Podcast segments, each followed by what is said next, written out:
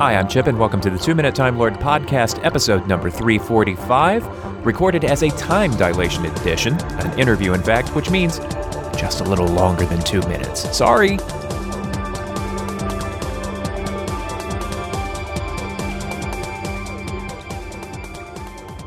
So, what happens when you do a university study about a television show that you're a big fan of, and the Guardian newspaper in the UK discovers it and publishes about it, and all of a sudden, everybody knows about your infographic? I am on the I'm on the Skypes with Rebecca Moore, uh, undergraduate researcher at Brigham Young University, Idaho. Did I get that right? Yes, yes, you did. And Rebecca and a team of fellow undergraduates did a study of uh, Doctor Who since the reboot, and it went just a little bit viral. Rebecca, tell me a little bit about what made you decide to take a look at some of the questions about uh, representation of female characters in Doctor Who. Well, um, I'm currently a communications student, and I, uh, last semester when I did this project, was in a media research class, and we had to pick some sort of media to research. Obviously, for our final, uh, it was a semester long research project, and we had to come up with methodology, ways that we could measure something. And so it initially just started because I needed to find a topic. I've always been very much interested in women's studies. Um, surprise, surprise, I'm a feminist. Um, if you didn't get that from reading my blog. Uh, but so I kind of tried to combine media research methods with a, a question that I saw consistently brought up when I would go to fan forums of uh, Doctor Who, uh, at least the ones that I was seeing, there were a lot of people saying, you know, I feel like the quality of writing when it comes to females has really dropped uh, since 2010 this is not a universal opinion. Um, I've uh, spoken to a lot of fans. Um, I guess it sort of depends on where you read it, of yeah. uh, whether uh, female characters are treated better or worse in any given era of Doctor Who. Mm-hmm. And I, am I'm, personally of the opinion that Russell T Davies era was a little kinder to uh, female characters than the Steven Moffat era, but neither of them is actually perfect. But how do you quantify such a question? What did you all decide to try to do? Well, the thing is, it's very difficult to quantify, but we tried to come up with a couple ways to test. Um, and number th- one thing we were testing were trends. Uh, we didn't set out with saying, okay, you had to have this pass rate of the Bechdel test. That's what we use. We use pass rates, um, speaking times, and number of female characters. We measured those three variables. And we didn't set out to say, you know, this is how much you need to have in each one of those categories. We were simply trying to see if there was a noticeable difference uh, between the two eras, basically.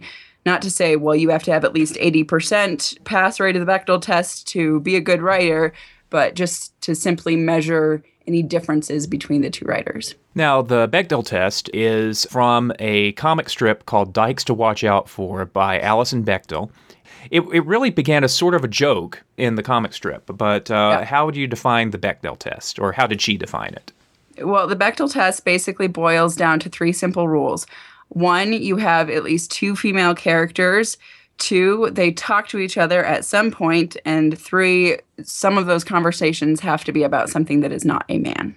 And the whole point of the uh, comic strip was that there were so few movies at the time that really met that low bar. Mm-hmm. So, in applying the Bechdel test to uh, Doctor Who, what did you find? Well, we did find that initially with Russell T Davies, uh, there was a steady increase uh, as each of his seasons progressed. Uh, he started out uh, with Rose, who had a 74%.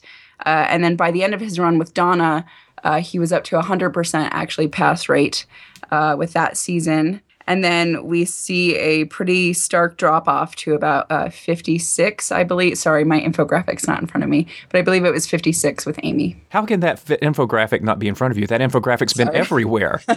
Sorry, uh, let me pull it up. well, actually, uh, while, while you're looking at that, tell me about the other test that you all applied. I'm glad that you asked about this because most people have just focused on the Bechdel test uh, because that was actually our initial study to see if there was any sort of thing to go off of. But then after we did that, we said, okay, well, now we need to come up with other things to measure because we realize this is not the only way to test things.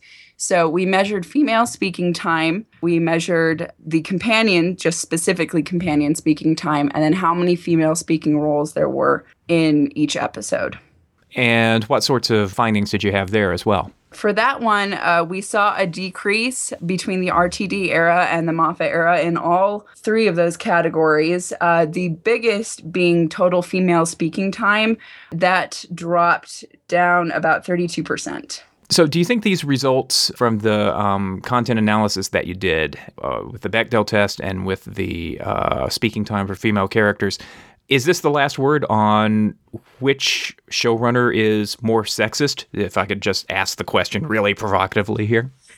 I think I definitely want to make this clear. I don't personally believe that Steven Moffat is a raging sexist. I think he just doesn't pay attention as much to his female characters as Russell T Davies. I highly doubt that he sits down to an episode and when he's writing it says, "Ooh, how can I write less women and write them in not as strong roles?" Uh, but I think when it comes down to writing strong female women, and not necessarily in a cliched way, I want to make sure to clarify that.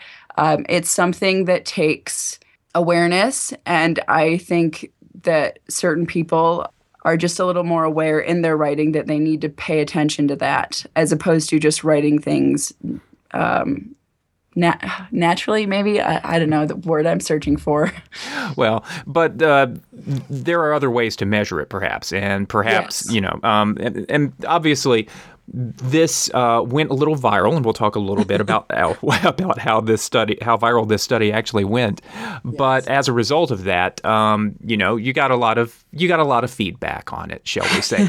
how many people commented on that thread on your blog where you mentioned your team's results? Just my blog uh, currently has 517 comments as of right now. And when was the uh, last time you got 517 comments on anything you posted to your blog? I actually have a couple other posts that went viral. Oh, okay. Sure if so, I'm not so you're sure. you're an old hand at this. yeah, I, I actually have a pretty high traffic blog. Uh, it's never been Doctor Who related. Has been feminist related, um, but it, it, was never Doctor Who related. Um, I don't know if it's 517, but it was uh, several hundred comments. Wow. So. so. why did it go viral? Uh, for first of all, you you you weren't alone in this in this study. You had no. a bunch of partners.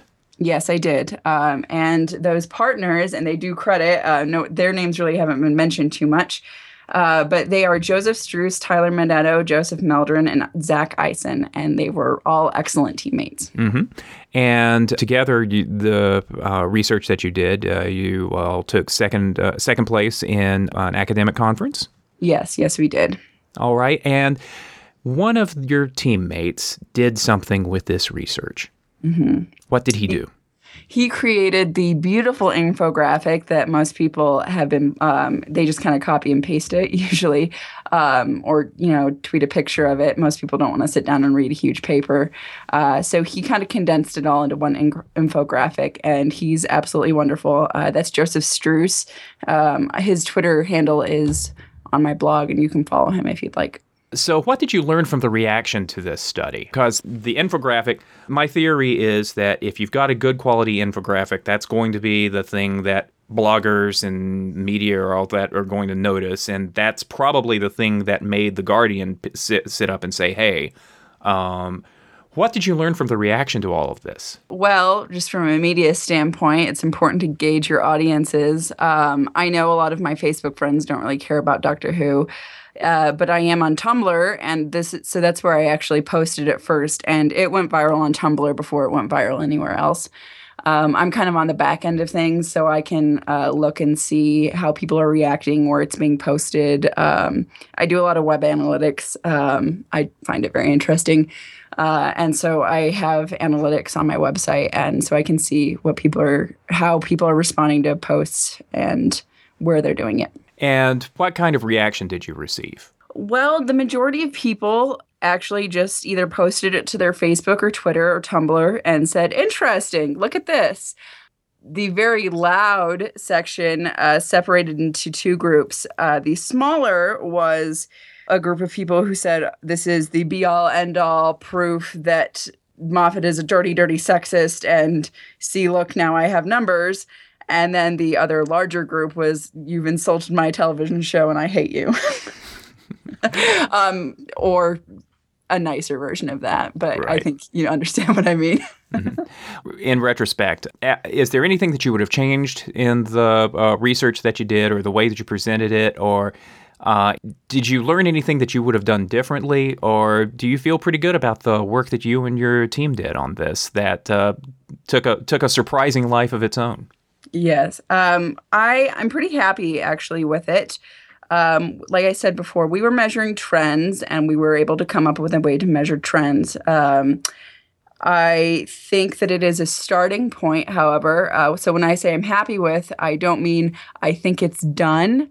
Um, I think it's a good starting point. I've had some really fabulous suggestions from people, and to anybody listening to this who, you know, I didn't respond to your comment, it's just because um, I stopped reading comments because I don't uh, but a lot of uh, them were very, very nice and very pleasant. And so, um, and, but they just said, you know, here's a way that you might have been able to do it better or to add to it. And to those people, I say, feel free. You can totally take this research as a starting point.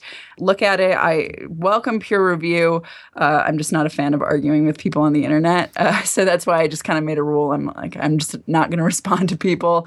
And I'm also an undergraduate student just about to graduate um, in, a, in about a month. And so. Um, You've got other I, things on your mind. yes. I, I'd like to, you know, get my diploma, get a job, move on. Uh, this is not necessarily the focus of my life right now. I can imagine. Well, I do appreciate you taking the time to talk with me about this, uh, about the research and about the experience of um, having lots of eyeballs on it. And um, I appreciate your time on uh, Two Minute Time Lord podcast. Thanks for having me. Rebecca Moore is an undergraduate student hurtling toward graduation somewhere in Idaho. Thanks for listening to the Two Minute Time Lord podcast. If you're interested in some commentary on Rebecca's survey, check out the episode of Verity Podcast that's linked in the show notes, where in the opening run up, the panelists discussed it. And also check out Charlie Jane Anders' article about the Bechdel test on io9.com, also linked in your show notes. The Two Minute Time Lord podcast is at twominutetimelord.com. Due to poor planning, the social media is at numeral Two Minute Time Lord, that's Twitter and Facebook and I will talk to you again real soon. Take care. Bye bye.